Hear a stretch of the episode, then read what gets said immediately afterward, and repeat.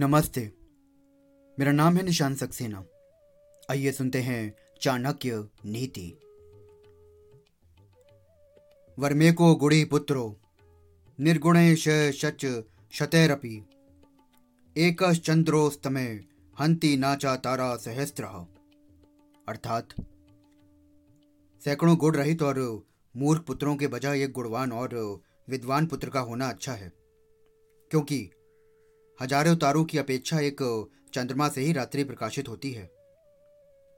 सैकड़ों मूर्ख पुत्रों की अपेक्षा एक विद्वान और गुणों से युक्त पुत्र से पूरे परिवार का कल्याण होता है।